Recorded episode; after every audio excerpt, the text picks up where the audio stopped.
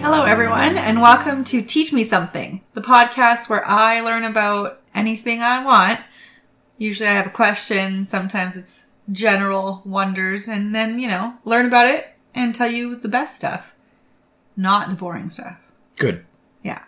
I'm Melissa. And I'm Everett. So, um, I do believe this is not the first time I've expressed uh, interest or fascination with to- the topic of parasites. This is true. Mm-hmm. Um, not the first time. Gonna do it again now. Okay. Round two I don't- mm, or three? Two? it, well, it's definitely more than two because Okay. because we talked about a lot of parasites with the mosquito thing. That's true. We talked about toxoplasmosis. Mm-hmm. So I'm guessing this is the third time I've talked about parasites as a whole episode, well, or a large part of an episode. Um, Okay. Well, it's still only like 5% ish of the episode, so that's I not think bad. I've still mentioned them in lots of other episodes Okay. in passing, Yeah. maybe. I like them. Excellent. So, um, this episode This one. is specifically about parasites that can change the host's behaviors Mm-hmm. to benefit them. Um, and there are some parasites that kind of change their visual appearance as well, but I'm not going to talk about that. Like the much. host's visual Y- appearance. yeah. Okay. Well, yes, correct. Um, I'm not going to talk about that much. I want to stick to the behavior stuff, but there's like one or two Okay. examples of that. Um, and also parasitoids are a big part of this episode, which is a slightly different thing than parasite. Okay. I can't say I'm actually So- familiar with this term. Okay, well, Parasitoids. I'll bring it up later, but basically, when you're a parasite, you don't want to kill your host. True. At least not Quickly. yet. yeah. Um, right. But parasitoids necessarily have a life stage in which they kill the hosts, really. Mm. Um, so think, I mean, we'll talk about like the predatory, well, parasit, parasite, like wasps and Okay. stuff, you know, those kind of things. Um, we'll talk about them a little bit later. They have maybe some different desired goals than a parasite. Makes sense. Parasitoid just generally doesn't want to get eaten, but a Mhm. parasite kind of does. Got it. Yeah, Makes sense. So, how about you teach me something? perfect.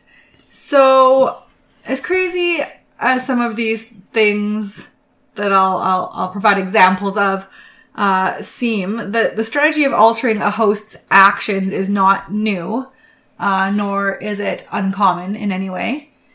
So parasites have been trying to, to do this to control their host behavior for we think hundreds of millions of years already. So, they're pretty experienced. Yep. Um, we've found fossilized ants that show um, strategies that we know are used today from fungi and helminth parasites Okay. in current day ants.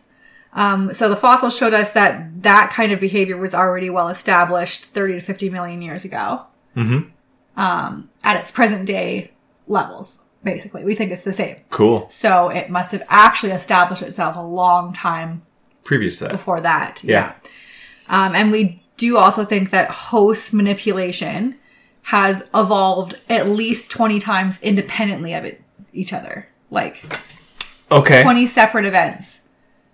Of parasites doing this, like starting to control their hosts. Yes. Okay. Very cool. Yeah. So there's kind of three main uh, types, like goals of the manipulation. Um, one where you're facilitating finding the right mate or environment. Okay. One where the host is being manipulated to being a bodyguard. Sure. and one in which the parasite is trying to control its trophic transmission. So Okay, we're, we're what going to does- talk about that. okay. When, when we get there, don't worry. I Are we don't gonna- expect are we gonna get everyone there to know next? everything. Or in a couple topics. We're going to get there real soon. Okay. Great. See, I made a list, right? And then and then I was going to do them in order of the list. Mm-hmm. Makes sense. So Yeah. it's a little bit like uh, a cliffhanger that we will resolve soon. very soon. Okay, let's do that. So, in the whole mate environment finding area, um, basically a parasite might want to get, for example, to water. So, crickets that are infected with a nematomorph parasite called Paragordius tricuspidatus, um, they, and grasshoppers get infected by this as well. A, a lot of bugs get infected with these nematomorphs. They're like, uh, what are they called? Threadworm type things. Sure. Okay. Horsehair worm type thing. Anyways, they want water. So they make the, the cricket or grasshopper just jump into water. Good. Um, and then they, c- they exit the body in the water. Okay. That's one example of that. Um, and then they, you know, now can travel easier and find their mates and all that, yeah. all that It's jazz. a better medium for that. Yeah. Um, bodyguard manipulation is exactly what it sounds like. It's when the parasite's going to change the host's behavior to protect the parasite or the parasite's offspring. Okay. And now trophic transmission control. See, that wasn't a very long wait. No. Just a little. Um, so to define that, we should define trophic We should. since I'm not, I don't think it's a common uh, word people hear out and about in the street every day. I mean, I did hear it earlier today, so. So probably not. Yeah. Okay. Um, so an organism's trophic level is just where they are in the food chain. Where do you lie Okay. in the food chain? Um, u- usually it's like numbered one through five, and a plant is like a number one because it gets eaten, and then to, all the way to five, which is, you know, people or whomever. Okay. Um, so trophic transmission is just a parasite being transferred a trophic level Okay. because they're eaten by, Um, you know, Another animal. Yeah. So a little, a little off topic. I thought it was interesting, so I'm including it. Uh, I was reading an interesting article about how trophic transmission might have evolved. Sure. Like, how did parasite go from one host to all of a sudden this multi-host lifestyle? Yeah. uh, So that was interesting. So a leading theory is that there was strong selective pressure to be able to survive the death of the first house. And the way that maybe won out over all other ways and mutations natural selection um, accidentally led to uh, was just find a way to parati- parasitize the host's predator. yeah. And the ones that could do that successfully, you know, reproduced a whole lot better because also, you know, yay, you're not dead, but now you're in a bigger, like longer lived animal. Right. So now you live much longer to reproduce a lot more. So you can see how that strategy might have caught on quickly once it arose. sure. Yeah, that makes sense. Yeah. So a parasite can change things about the intermediate host. So let's remember intermediate is um, the one that they're just kind of in an in between lifestyle. They're not reproducing yet. They've got to get into their definitive host to reproduce. That's the point. Um, so they're trying to get passed on Yeah. right now in their intermediate host. Um, so they obviously want to get eaten. So how do you make an animal get eaten? Well, you know, reduce their avoidance behaviors, their anti-predator like instincts, uh, or you could replace avoidance with attraction. Um, and like I said, they can change the appearance in some ways to make them want to get, well, make them more visible or whatever to Yeah. the predators. That happens a lot. Um, so how though do they do they manage this? How do they change the behaviors? What's the mechanism at play? Um, you you might guess this, but there's some direct and some indirect techniques. Makes sense. Okay. Um, so parasites can penetrate inside the brain, um, attack it from within, or they can just secrete a neuroactive compound into the blood that, you know, has to get through the blood brain barrier, but then it can circulate into the brain. Um, alternatively, they could do an indirect kind of strategy and they'll target the endocrine organs or parts of the immune system. And the hormones will be produced or signaling molecules will be produced by those parts of the body and that will affect, uh, affect the host. So it's an, yeah, indirect way of doing it. Okay. Um, so as far as the brain and central nervous system is concerned, it's obviously, you know, that's the most obvious target, I would say. yeah. Uh, so yeah, we'll start. We'll start here. Some parasites obviously do infect components of the central nervous system, and that's probably because It's poorly guarded by our immune systems. uh, Really? Yeah, it's unfortunately to allow the things in, you have to let. Kind of like It's- freely allow that information to flow or, or allow that. It's not free. There's definitely barriers, but yeah, compared to other organs or other, you know, it's uh, not as well guarded, which um, is thought. Well, maybe that's why there's so many parasites that alter behavior because this strategy, like, it's not well Works. guarded. Yeah. It's not well guarded. Yeah. Um, so when a parasite infects a neuron in the central nervous system, the host's central nervous system is going to respond like it would to any other infection, um, mostly like a lot of inflammation in the area Mhm. and producing a lot of a signal molecule chemical called a cytokine.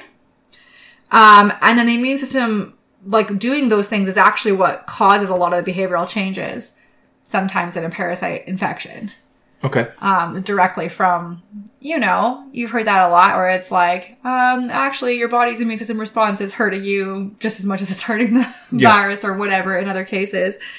Um, so parasites that are known to do these kind of direct behavioral changes through the central nervous system, we talked about one er, a long time ago now, Toxoplasma gondii in, Yeah. in rats, maybe people too.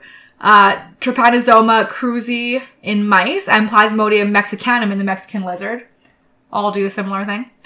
Um, there's also social behavior in our brains. Our brains kind of code for obviously the more basic the organism, the more is run on instinct and kind of direct Yeah. coding and not Direct Making free response to stimuli. choices. Yeah. Right. And so a lot of these things are uh, hardwired in the brain. Um, and so that's regulated by neurotransmitters, dopamine, serotonin, those types of things. Yep. Um, and that's found in the quote emotional centers of our brain, the amygdala and the hypothalamus. So evidence suggests that parasites normally are going to use a very broad approach, not specifically target one pathway. They're just going to, like Toxoplasma gondii, attach the hypothalamus, for instance, um, and then kind of make this widespread increase through the brain of dopamine levels. Okay. Um, and then that large dopamine dopamine release is thought to be in rats, like why they lose their aversion to cat odor. Okay. They're just like happy about it now. yeah. Yeah. Yeah. Um, there is something we're going to talk about a little bit later too. It's the emerald cockroach wasp, which is cool, by the way.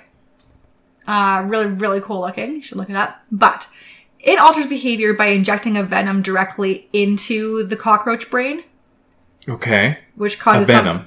Yes, which causes something called hypokinesia, like Okay. hypo less, you know, kinesia movement, right? Yeah. So, um, this venom really reduces the dopamine and it's called octopamine. So basic, they're the same types of, And is they're that- a little bit different, but Okay. they're, they're, they're similar neurotransmitters. So it, the venom is going to reduce those activities of those things. So that means the, the neurons that are responsible for escaping aren't going to work anymore okay. basically. Um, so they're still able to move. Like the wasp, after it it does this venom thing, is going to like drag it along, pull it along back to the wasp nest, and it, it walks along when it's being dragged. Um, so it's just that the nervous system is being depressed. So the way they put it was the wasp's uh, toxin isn't going to affect the ability of the cockroach to move, but it's going to affect its motivation to move. Okay. It no longer has any motivation to move. Okay. Yeah. So um, parasites don't have to be inside the brain though to manipulate the brain. So that's where the indirect methods come into play. So the immune system talks a lot to the brain This makes sense. with yeah. cytokines, with those signaling molecules I was talking about. Okay. Um, they also use autonomic nerves. Obviously, that's the nerves that talk to the brain, right? Mhm. Um, so the activity levels, sleeping patterns, food preferences, social behaviors, including mating, all of this stuff can be um, affected through cytokine and like autonomic nerve signaling. So yeah, again, you don't have to be in the brain. So for example, there's this a fluke called Trichobilharzia oscillata, and it infects a snail, and then it secrete it causes the snail, sorry, to secrete a cytokine, which is Okay. going to just turn off its egg laying. Hmm. So then it's going to steal all that energy the snail would have used Yeah. Right. in egg laying, which and we're going to talk about this castration thing a little bit more later, but then, you know, the parasite can use that energy to grow and reproduce. So another example is that there's larvae from parasitoid wasps that, you know, are in, in a caterpillar Mm-hmm. when they're ready to emerge. Um, they're going to secrete a compound that raises octapamine, octopamine levels, that neurotransmitter again. Anyways, that's going to suppress the host's, like the caterpillar's feeding and walking around motivations. So it's just going to sit around and do nothing so the caterpillar can emerge, or the wasp, sorry, can emerge easier. Sure. Okay. Yeah. Um, another way that parasites can manipulate behavior is actually influencing the genome of their host. Oh, interesting. Yeah, so a lot of parasites don't have their own um, mechanisms for reproducing themselves without the host, right? That's what that's the reason they're parasites, Right, right? yeah. So a lot of them actually need some of the machinery, uh, need some of the host genes to help them do things. So like a virus might induce a host to make viral proteins, right? They're not making it. We're making it when they're inside of us, right? We're Mhm. making those um, by using mRNA, messenger RNA, or they insert copies of their genes into our DNA, which is what a retrovirus is. Yeah. And so whenever we replicate our DNA, we're making that for them. Right. Yeah. Um, so protozoan and helminth parasites also have like they're called vesicles. These just these, you know, little circle things that contain RNAs, which are going to regulate the host's gene expression, Hmm. turn things up or down, Okay. on or off, Got it. that kind of thing. So they can't make new traits, but they can They can turn on or off genes. turn the volume up or down, Okay. that kind of thing. Yeah. So parasites can also kind of eavesdrop on the host's hormonal signals and they'll use that important information to respond. So, for example, um, Escherichia coli and Salmonella enterica, enterica, they can both, so those are viruses. Okay. Nope. Those are bacteria. Okay. You E- E. had coli. me uh, E. coli. convinced either way, but No, yeah.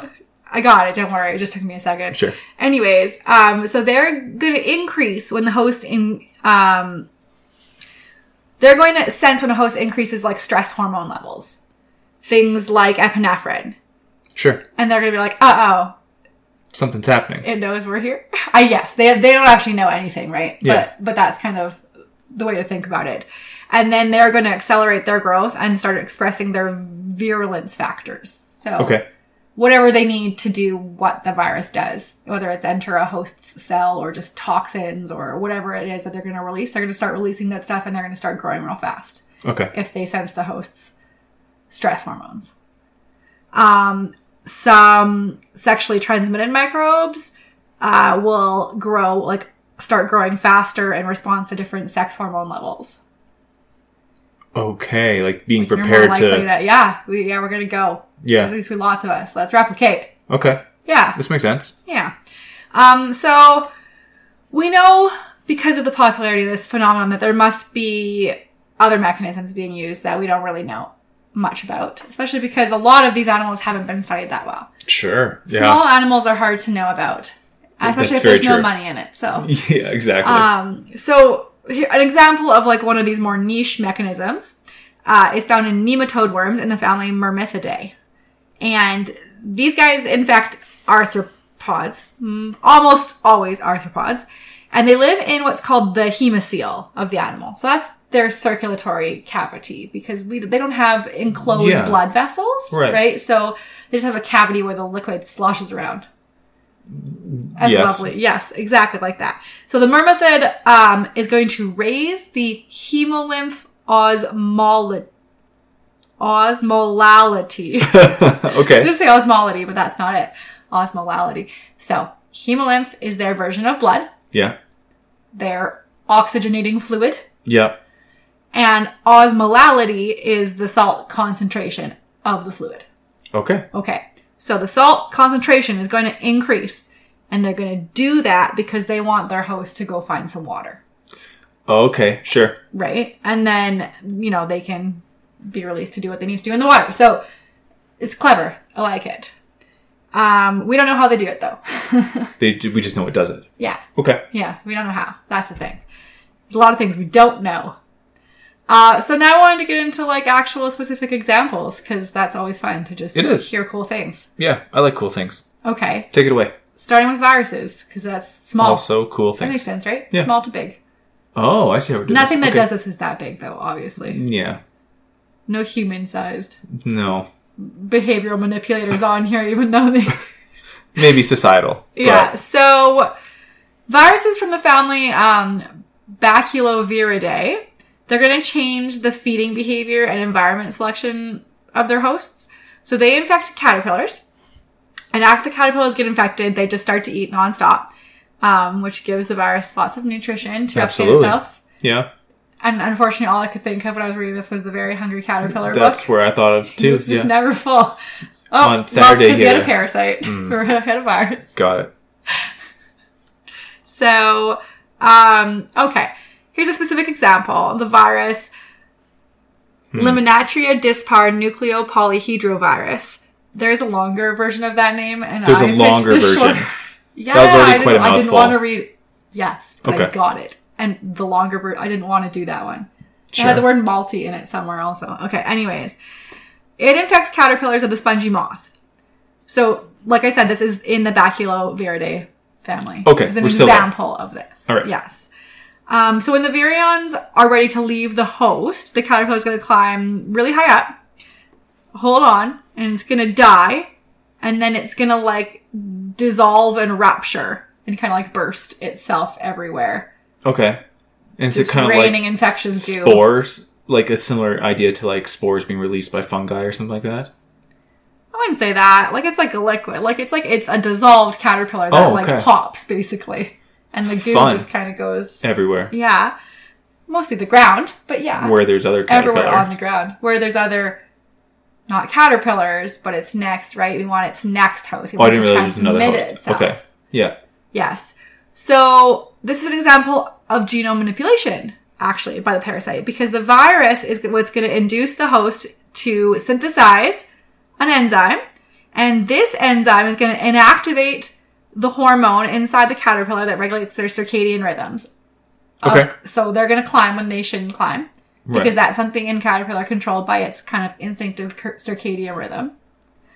Um, then the caterpillar cells are made to secrete enzymes that dissolve it and dissolve themselves into goo. Which seems strange. Yeah. Okay. So um, yes, it is. It is a virus with things that the virus has to encode. This is not regulating expression up or down. Yeah.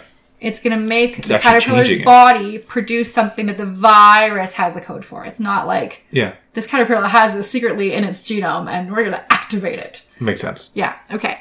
Then there's the lysovirus, which you have probably heard of. Maybe. If not, you will in a second. Um, Yes, that's how learning works. no, I mean like you're going to be like, "Oh yeah, that one," Okay. because it causes rabies. Oh, yeah. Okay, that one. Okay. So, rabies is caused um, when saliva with infected infectious particles Mm-hmm. of rabies comes in contact with a mucous membrane or open wound, basically. Um, and this disease causes aggression, uh, foaming, which is actually not as common as They make it is- seem. Yeah, they make it seem, but increased salivation, yes. Okay. Yeah. Um so I was always confused about like why rabies? How not why.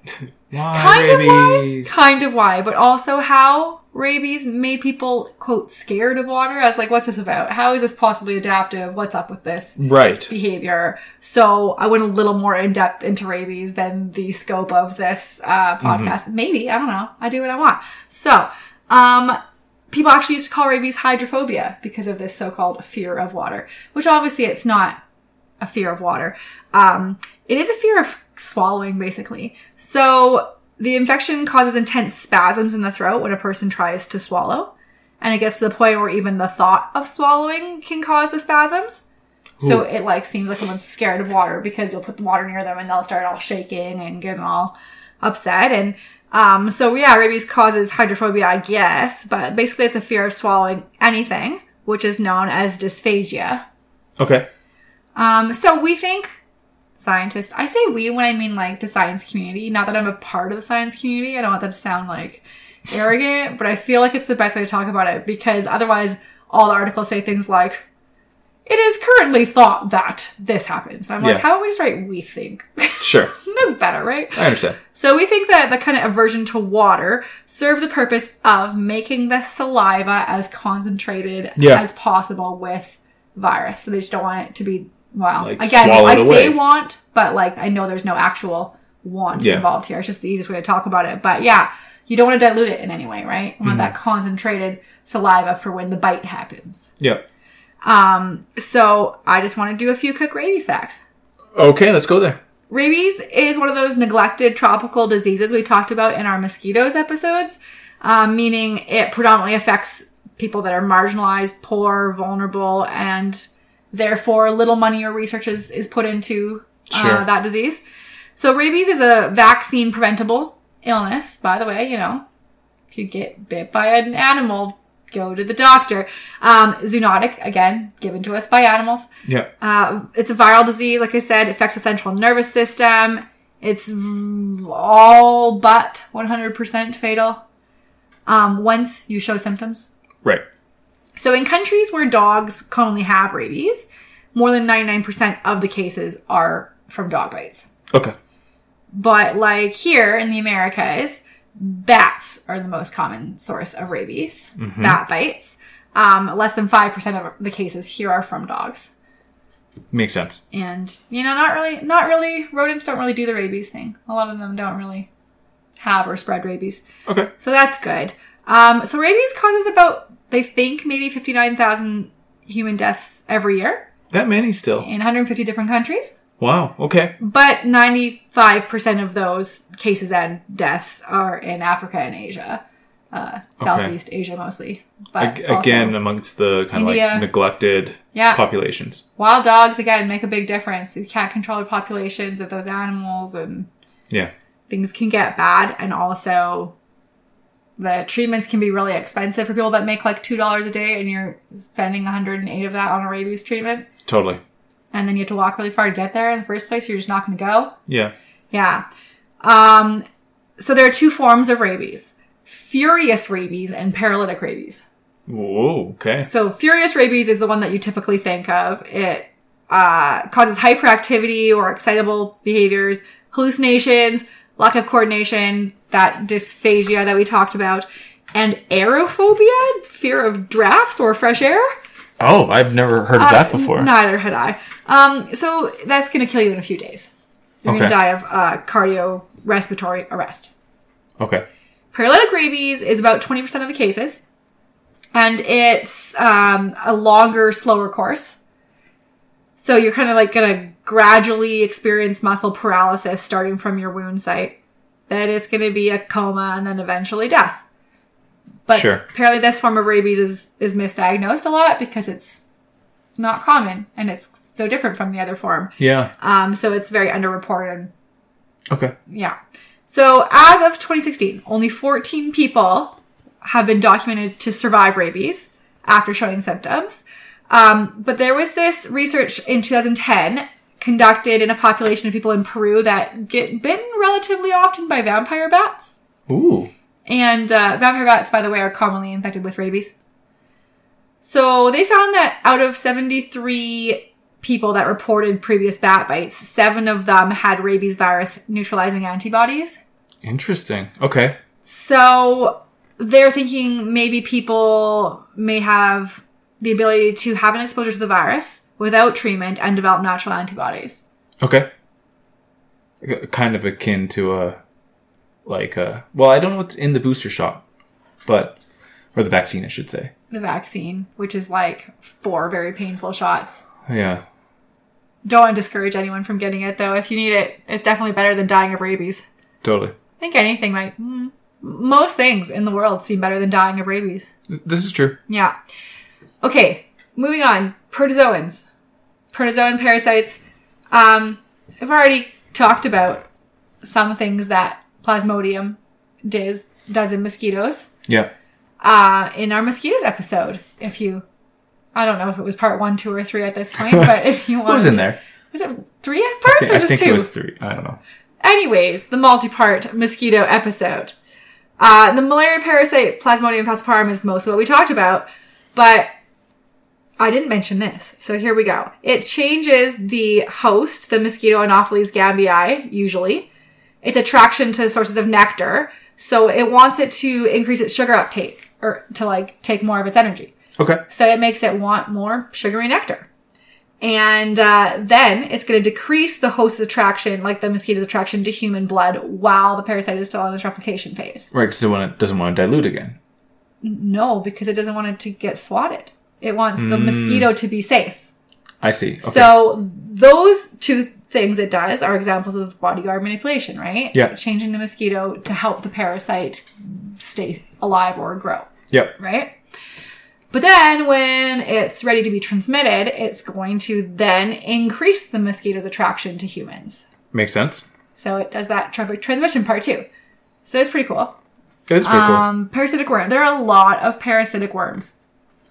True. all types of worms. So crazy. And a lot of them do this type of behavior modification stuff. So um, I tried to really narrow it down, but there's Okay. lots of worms.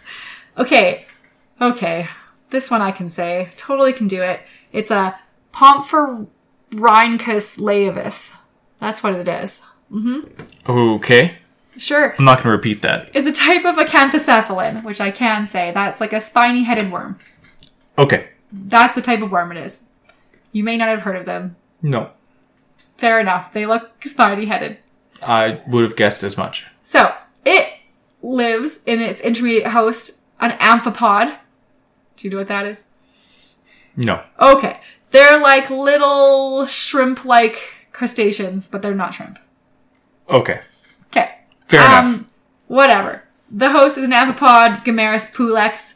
So this worm, it, when it infects the amphipod, it causes them to change their drifting behaviors. So they can Sure. get eaten by a fish, okay? Okay. So it can change the response of the amphipod to light. So unaffected amphipods are going to show photophobic behavior. You know, they avoid Scared. the light. Yeah. Obviously, that helps to avoid predators. Um, but the ones that are infected become strongly photophilic. So now they like the light. So they're going to go swim towards the light. Yeah, that's significantly different.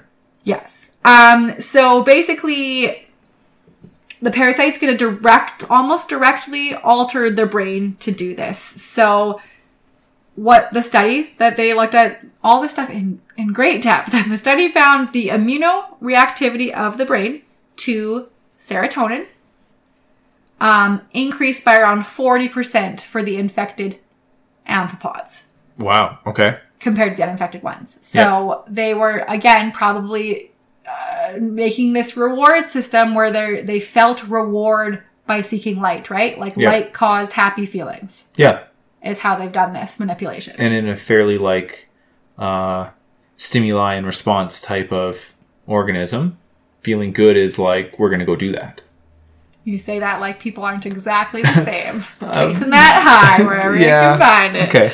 Um, you know, like runner's highs. People do crazy things. That's true. people run to get no it's crazy so um also if the amphipods are infected with the larval stage the one that can be transmitted the amphipods are all of a sudden going to be less likely to show behaviors that keep them safe Okay, makes sense. so they'll use refuge less frequently.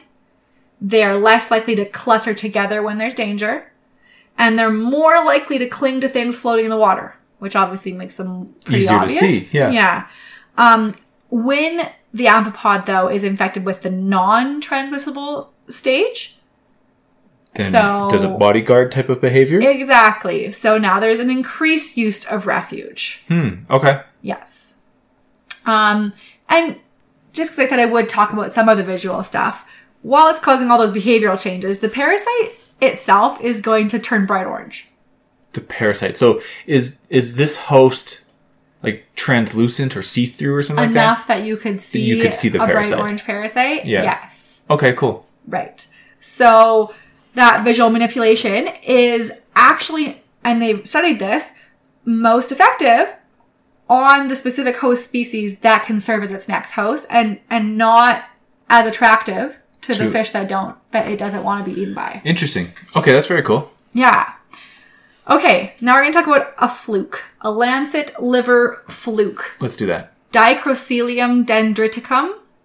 Um, so it's a trematode.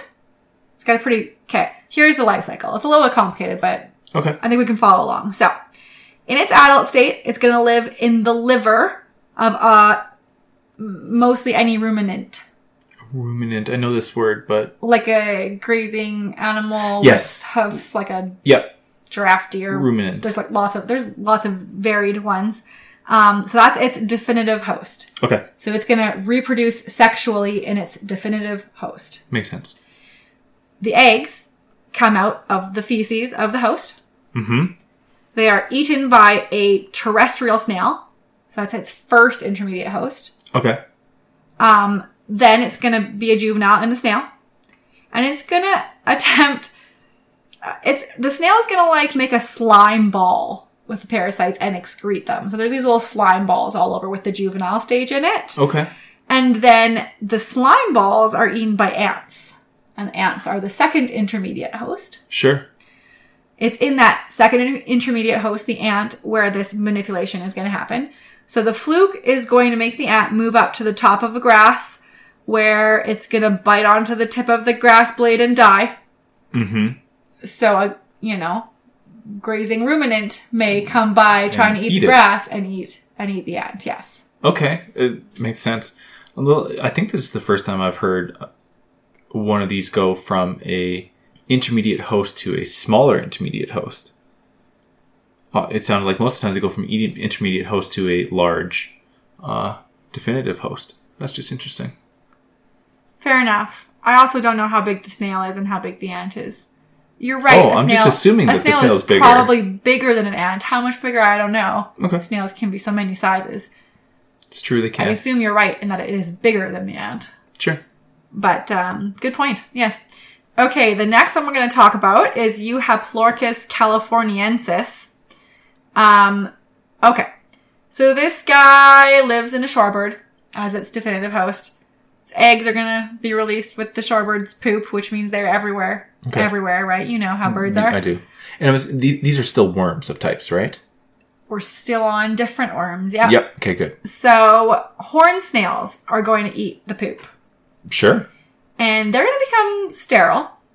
Oh, So that's like I said, um, I'm going to talk about this castration element Yeah. in a little bit because it is common. It is common, yeah, um, and not just. It's common in a lot of parasites, yeah. okay. So once the parasite lives in the snail a couple generations, you know, using all that reproductive energy to grow Yep. the larvae are going to swim out into the marsh. They're going to attach onto the gills of something called a killifish, Okay. and they're going to make their way along a nerve into the brain cavity. They're going to insist in the meningeal layer of the brain on the surface there. And so, like a carpet, like a carpet over the brain.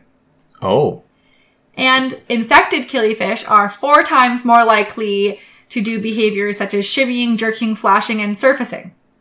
right where a bird might want to come grab it. This behavior makes the infected ones 30 times more likely to be caught and eaten by a bird. Yes. Makes sense. Yeah. Okay. Um, you know, then it's back in the bird. It gets to reproduce and make some eggs, yada, yada, yada. Yep. Okay. Next one. Another trematode, Leucochloridium paradoxum. Um, and this one, I- I think I learned about multiple times in my life because I did a zoology degree, not because I just have a life like that. Sure. Um, so it's called the green banded brood sac. It's a good name, I think. It matures inside snails of the genus Sakinia, which are the amber snails. So a snail, just like the other ones we've been saying, eats bird droppings Yep. and gets the parasite. And the larvae, when they hatch inside the snail, are going to move to the tentacles of the snail where their eyes are, Mm-hmm. and they're going to create a sac in there. You know, broodsac, just like their name says. Makes sense. Yeah. So as the sac m- matures, it's going to replace the eye stalk of the snail, basically. Wow. It's going to just grow all in there, replace it, blinding the snail, Yeah. uh, preventing it from drawing the tentacle back into its body, which you may have noticed snails don't just keep their eyes out all the time. no, they don't. That's true. Yeah. So when it's ready, it's all grown to switch. It wants to switch to the bird again. Yeah.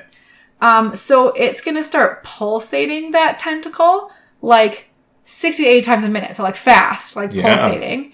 Um, and you know, it's obviously kind of colorful, green banded, it's banded, it's striped, you know, it's a, it's a cool looking thing. Um, so that's earned the snails the nickname disco zombies. okay. Yeah. Yeah. So also the infected snails behave differently in that they move farther, position themselves in more exposed areas, in better illuminated areas.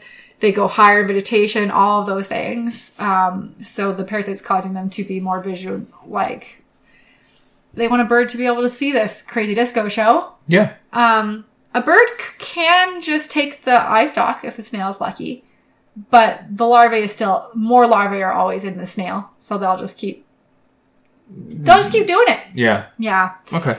Okay. So next we're going to talk about um, some more trematodes.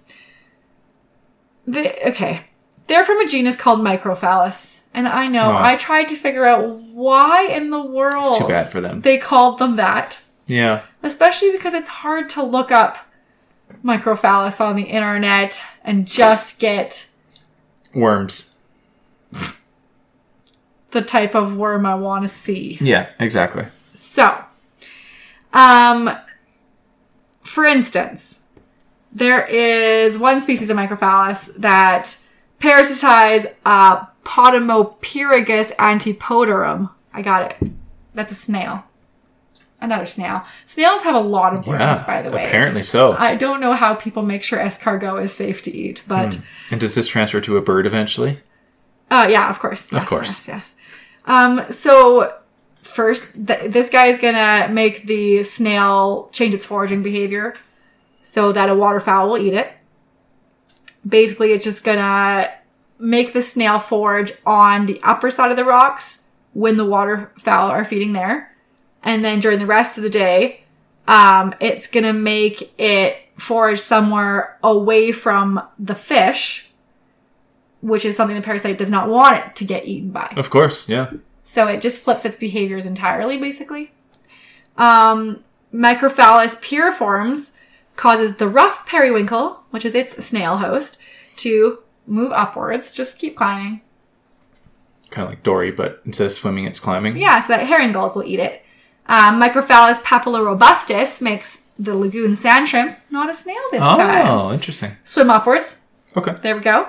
Um, and then uh, Microphallus pseudopygmaeus is going to chemically castrate its host, which is the snail Onaba aculeus. Um, and then the snail actually grows much larger than normal, but we don't know if that's of any benefit to the parasite or just a side effect that just kind of happens. Just happened. Yeah. Um, so I did want to mention this just because, again, why all this castration? Well, my assumption is in most animals and species that it takes a lot of energy and a lot of energy reserves to reproduce. And if you uh, stop that animal from reproducing, those energy stores are now available for you to use as a parasite. Yeah, that's that's pretty much exactly it.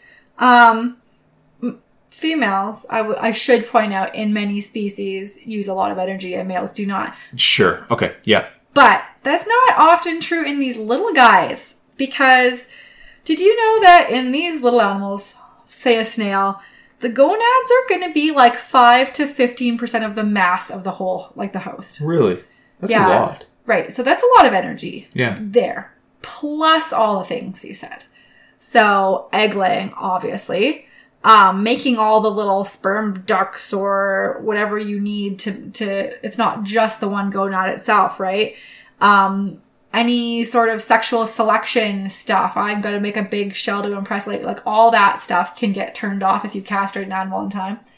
Oh, I, I guess so. Yeah, Um, like that makes sense. so uh yeah so like you know yeah eggshells like those types of things are all expensive and um mate selection just like mate competition fighting over nest type of thing all that stuff you can, Can be just take prevented. all of that energy hmm and 'cause parasite can basically choose how a host is allocating its energy because it can take all the energy from something. And so, but there's a little more to it than that because um, they don't want to decrease the host's viability. They don't want to make the host more likely to die because then they die. Yeah. At least until they're ready, right? yeah. So by taking all of this sexual energy, they're leaving everything alone that the host really needs to just be alive Operate. Yeah. and be healthy. That makes sense. So Yeah. it's a good target. hmm Okay, back to snails. I Okay. mean, not snails. Worms. We're talking about worms. They're just always in snails, but this one is not. All Oh, of a sudden, boy. we're kind of moving away from snails, so I shouldn't have said snails. You shouldn't have. Worms. Okay. We're going to talk about Myrmeconema neotropicum, which is a nematode, Sounds like it. not a trematode. Okay. Yeah. So it infects uh, Cephalotes atratus, which is an ant. This is an ant. So it's going to do one of those visual things I was saying earlier, and it's going to turn the ant's gaster, so kind of the big ball, at the end of its body, you know, Okay. the thorax. Yeah. It's going to turn that like a bright red color instead of the black color of the ant. So this isn't a red ant to start with. Right, and it's Okay. going to make it grow a little bit. And then it's going to make the ant climb into these patches of red berries and kind of raise their abdomen up. To look like berries. Exactly. So it really wants to be eaten by frugivorous birds, and it does so. Mhm. Yeah, that one's pretty. I mean, so it Down may not bad. have been snails, but still transmits to birds. So right in line. Yeah, birds also have a lot of parasites. Apparently so. Lots of animals have lots of parasites. Fish, just animals. Um, nematomorpha, which I did mention a little bit earlier, Metamorpha has some good examples of um, the parasites tr- making the host help them find the right environment or mate area. Okay. So the horsehair worms, like I said earlier, I think I was talking about in crickets and grasshoppers. Um, they also make the crickets and grasshoppers have this light-seeking behavior and increased walking speed, and so they think that's like you know there will be light gleaming off water anytime Sure. it's dark. Yeah. So this is probably a good idea. Like that, that's kind of one of the ideas behind it. Um, but anyways, yes, the crickets are gonna find water eventually. The worms wiggle out. It's disgusting. Don't watch that video. But sometimes the crickets are just okay.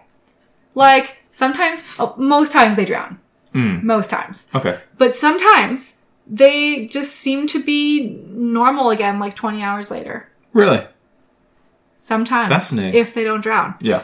Um, so one story or study in Japan showed that the nematomorphs can cause crickets and grasshoppers to become 20 times more likely to enter water than they would be. Makes sense. Yeah. Okay. Schistocephalus solidus, where it's a parasitic flatworm. Hmm. It has three different hosts, two intermediate ones and a definitive one. Okay. Okay, so this tapeworm, when it's an adult, is going to live in the intestine of fish eating birds. There's birds again. They're, you know, going to make eggs that are in the bird poop. The larvae are going to hatch and be free swimming. And then copepods are going to eat them. Copepods. I can't say I know what those are. Again, they're just very, very tiny sea organisms. Okay. One of the first things, first consumers on the food chain type of guys. Okay. Um, so the parasite's gonna grow and then it's gonna develop inside the copepod and it's gonna be eaten by a stickleback fish, three spine stickleback. Um, and that fish needs to get eaten by a bird again. A bird. Mhm. So, um, S. solidus is going to make the fish swim w- oddly. Sure. It's going to override its escape response. Um, it's going to make it swim upwards, you know, flash around, all that kind of stuff.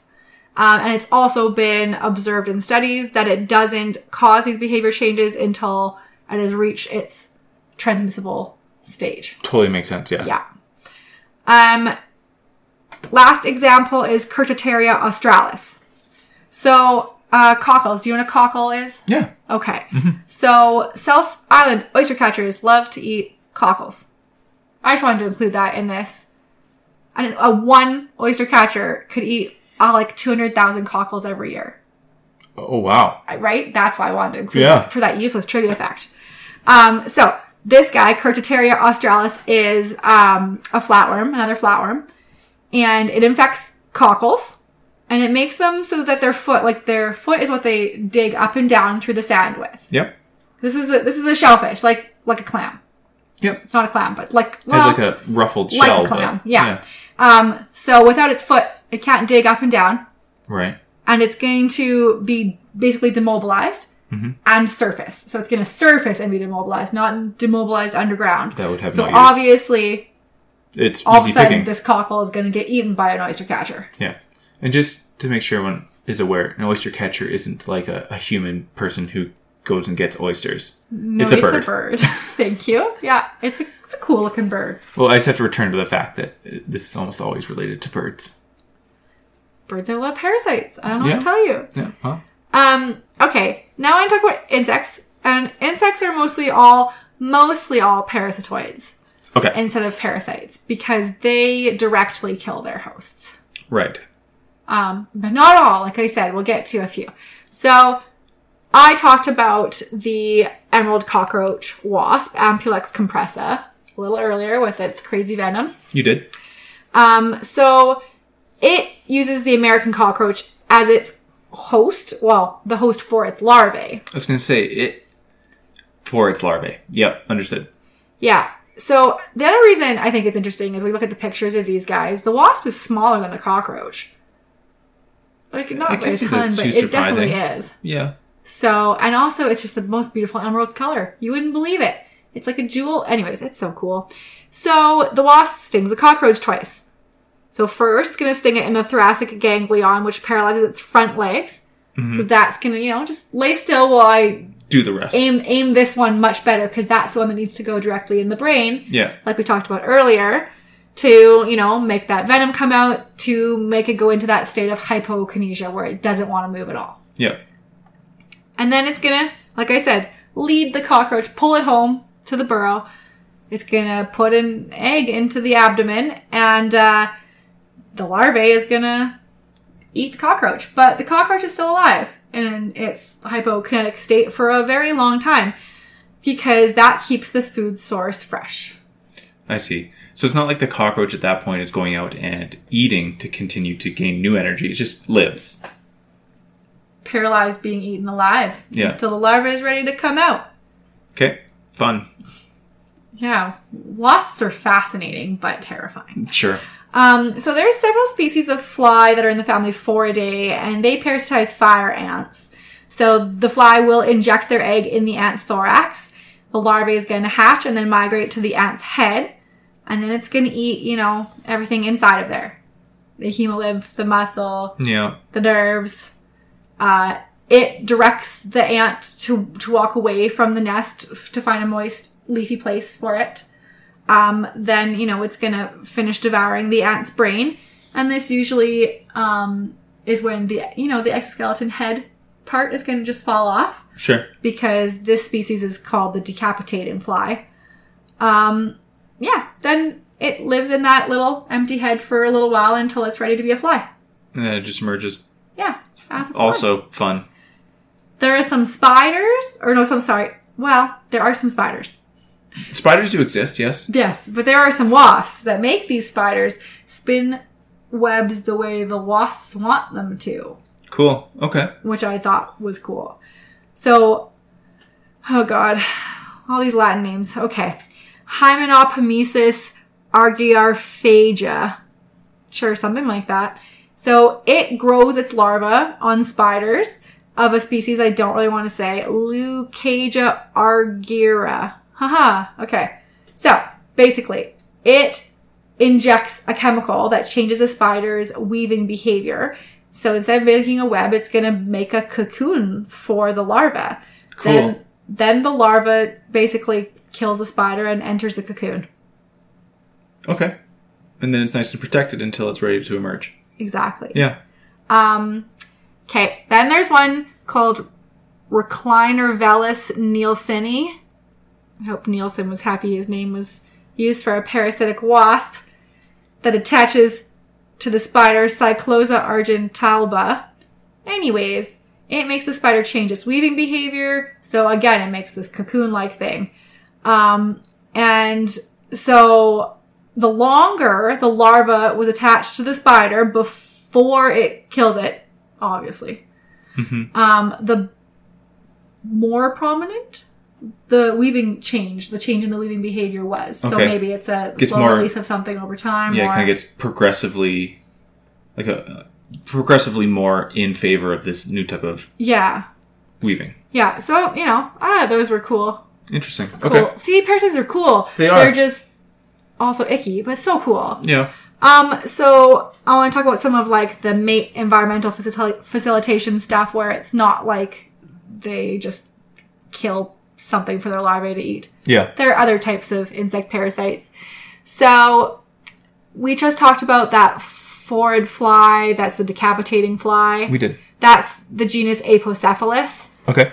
So those Apocephalus, they attack ants, but there is Apocephalus borealis, Oh, and this one does not attack ants. It attacks bees and wasps. sounds like an angel. Okay. so the flies are known as zombie flies, colloquially, the parasite, and the bees they infect, they call them zombies. Hmm. Nice. Yeah, I see what they did there. Yeah. So um, bees that are infected by the larva of this fly, they're going to fly far away from their hive. They're going to die and release the larvae when they're ready to pupate. So this hive abandonment, particularly at night, is confirmed to be behavior modification caused by um, Apocephalus borealis, but they don't know why yet exactly. They make it go away from the hive. I guess they just maybe the other bees would kill it if it stayed and died there. Like I don't know. Sure. Okay. I don't know. Um, but I wanted to mention this one because there's this citizen science project called Zombie Watch, um, where like on social media, on all their social medias, they ask people to report sightings of zombies Yeah. uh, potential zombies. It's okay if you get it wrong. Um, so, because they want to know where in North America this fly is spreading to, Mhm. um, how often honeybees are leaving their hives at night, all these informations. And they want just their stated goal is to engage citizen scientists in making a significant contribution to knowledge about honeybees and becoming better observers of nature. That's very cool. That's their stated goal. So zombie, like Z O M B E E, zombie Yep. watch. If you want to look at that, if you like bees. Okay, so there's this order of insects I had never heard of called the Strepsiptera. I'm pretty sure there's lots of orders of insects I've never heard of, but this is one Mm-hmm. okay. of them. That's All right. what I'm trying to say. They're in the family Myrmecolidae.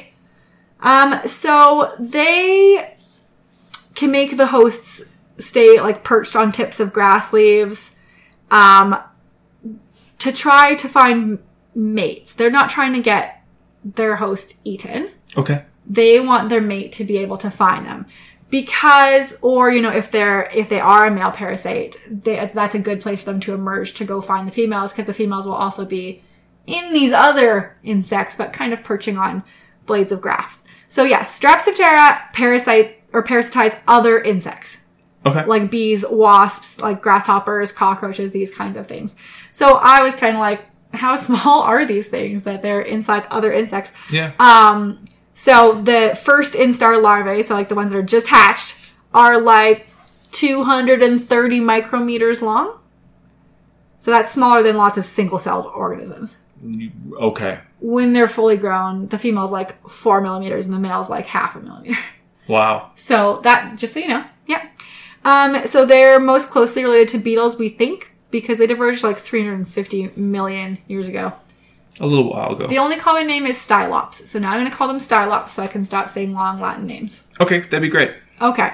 So female Stylops don't usually ever emerge from the host. They just find a host and live in there their whole life and die in there. Okay. Okay. So they have to occur while or mate while they are in the host. Yeah. Sounds so tricky. they basically have like a cephalothorax that they stick out, stick out of the host while they're mostly in the host, and the Sure. male can just stick his sperm in there. Yeah. Right. So the males leave, females now leave. Yeah. Um, they manipulate their host so that they can find some way to meet when they're that small. It's very hard to find each other. I bet. Yeah. This is a good this is a good strategy. Um so I doesn't have anything to do with anything. I just thought it was interesting about the stylops. Um there is one family, Myrmecolacidae, that is parthenogenetic, which I think is cool. They have the smallest inso- insect genome so far that we found. Um, and they do something that I'm not sure any other parasite does um, males and females of the same species use different hosts. So the males will Oh. infect ants, and the females will infect grasshoppers, crickets, or praying mantids. Interesting. Yeah.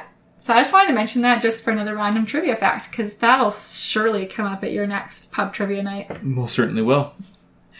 Um, all right. So a few more parasitoids, because that's where we're going to find all the bodyguard manipulation examples, because obviously those guys don't really want to get eaten. They're not trying Yeah. to be tropically transmitted. They want that host all to themselves. Yeah. So another wasp, because they're mostly wasps, right? Dinocampus coccinellae uh, parasitizes ladybugs. So the larva's gonna feed on the hemolymph of a parasitized, la- parasitized Ladybug. ladybug. Yeah. The ladybug is gonna get paralyzed. Okay. Okay. Then when it's re- the larva is ready to to exit, it, it will exit while keeping the ladybug alive. It's gonna weave a cocoon under the ladybug and it's gonna pupate there while the ladybug is just kind of like stuck to it, to the top of it, kind of paralyzed. Sure. Okay. Um, but the unusual part is that they're keeping it alive and just paralyzed. And so there's these twitching and grasping behaviors though from the ladybug every once in a while. Um, and the studies that they've done have shown that the cocoons that had this living twitching ladybugs suffered less predation than ones that had a dead ladybug or no ladybug at all. Huh. So they keep it alive for the whole pupation time. Um, and the paralysis isn't actually done by the larva. It's done by a virus, the Dinocampus coccinellae paralysis virus, shockingly enough. I think I know what it does. Yeah. Based on virus name. So the wasp is going to inject that at the same time they inject the, the eggs. okay. Um, and that's going to infect the ladybug's central nervous system. It's going to trigger the paralysis at the right time. Um, and which seems to be another example of the, the parasite exploiting the host's immune system to make it do this. Yeah. Yeah. There is another wasp called Cotesia glomerata that parasitizes pyrid. Yeah, pyrid caterpillars. Yeah, okay. So, just like all these other ones, it's going to make the caterpillar kind of guard its larva, its its pupa. It's going to spin a web, the little larva, and it's going to the caterpillar is going to be aggressive and thrash its head around or anything whenever an enemy comes around. Okay. Um, so physically bodyguarding in this case.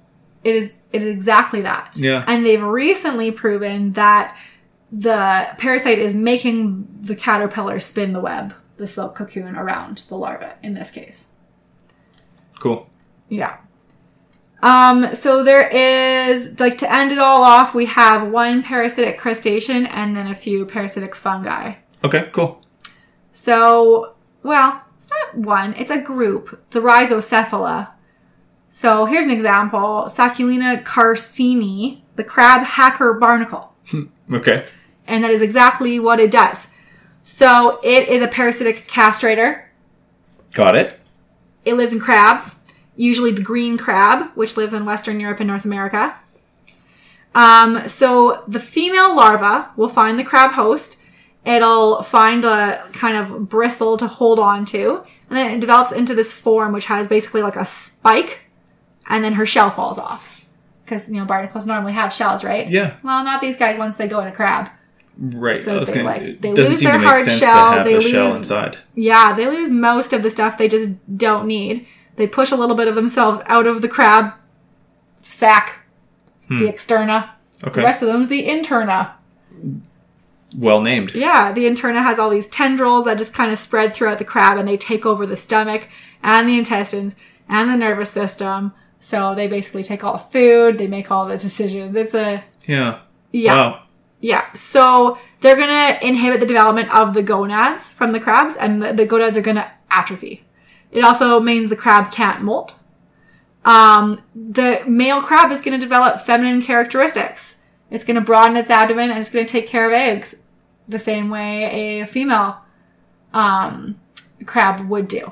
Interesting. Okay. So it's going to take care of the barnacle's eggs for it. Got it. This makes sense. Yeah. So in experiments, they removed the parasite from the host. Female crabs usually regenerated their ovaries.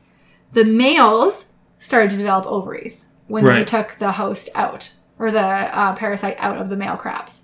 It Fascinating. didn't regrow, you know, male gonads. It Mm-hmm. Yeah. regrew female ones. Cool. Yeah. Very cool. Yes. So rhizocephala, like I said, this whole group is rhizocephala. It's called the root head. Um, there's another type.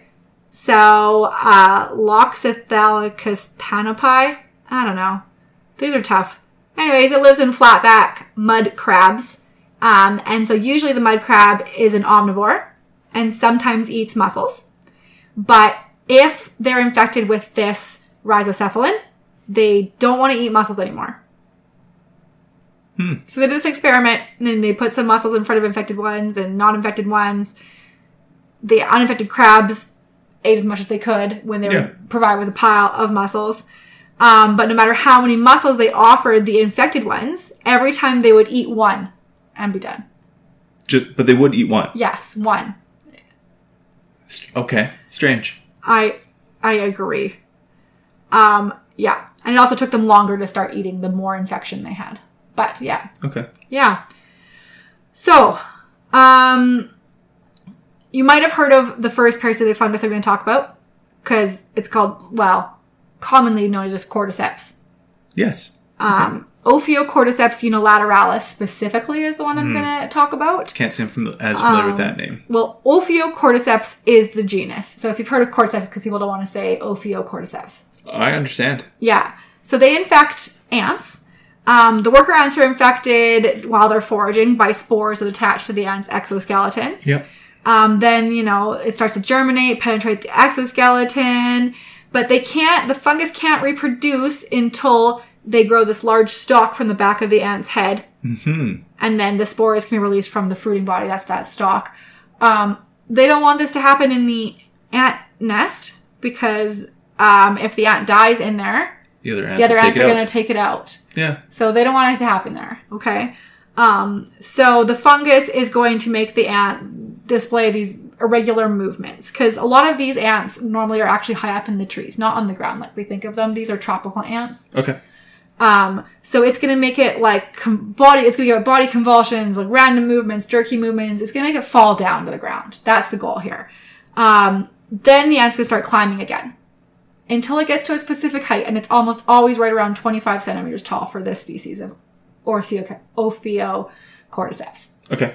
Um, 25 centimeters high, it's going to start displaying a death grip behavior, which is a whole suite of behaviors that surround locking its jaw onto vegetation, vegetation really hard. Yep. Um, but they don't lock onto any old leaf. Specifically, they find a leaf and they lock down right on the vein, and the leaf has to meet certain criteria like, you know, direction and temperature and humidity all have to be appropriate for, I'm assuming, the fungus's needs. Yeah. So after sever- several days of the ant being locked on to here, the fruiting body is going to grow from the ant head, rupture, and the spores get to be released. And they're going to call infected ants zombie ants because that comes up like five times in this podcast. They're all zombies because they don't have control of their own Yeah. behaviors. Um, so researchers found that uh, this like I'm wandering erratically. Okay, now I'm doing a death grip. Pretty much happened right around solar noon, like synchronized with solar noon Oh. all the time, Okay. and they do not know why. Okay. So cliffhanger. Got it. Yes. Um, the last thing we'll talk about is a fungus called Pandora. It's also, you know, a place where avatars live. Yeah, well, I feel like Pandora is a very often used sci fi name. It is, absolutely. Yeah. So the genus Pandora. Um, these funguses turn European Formica wood ants into zombies, also at specifically distinct times of the day. Hmm. Don't know why. Um, so basically, it, it's a little different because they don't. Pandora zombies don't produce those fruiting bodies, those big stalks that come out of the head. Um, but it's very similar. And the crazy part about that is that the last common ancestor of those two funguses lived more than 500 million years ago. Wow. So th- they don't think it's related. So they think it that they've just developed independently separately. evolved these these traits. Yeah. Okay. Um, so yeah, with Pandora, uh, the same thing. They climb up vegetation, they lock their mandible down, and then they die in that biting position. Um, and these Pacific fungi need relatively high humidity, so that's we know that is one reason they send the ants out of the ant nest because that does not have the right Right. um, moisture, that type of thing. Yeah. So Very cool. two funguses, fungi that do that do that behavior. Strange. Uh, Fascinating, but nature is strange. hmm Yeah. Well, that's all I have for you today. Droned on for long enough about parasites, but they're pretty cool. They are absolutely. Yeah. Um, I would like to remind everyone that we have an email. Uh, it is teach me something four. That is the number four at gmail.com. If you want to just suggest a topic or say hi or correct me or, you know, anything Whatever. like that sounds good. Sounds good to me. Um, no, no idea what I'm talking about next time. Actually, I think I do, but I forget. So same, same effect.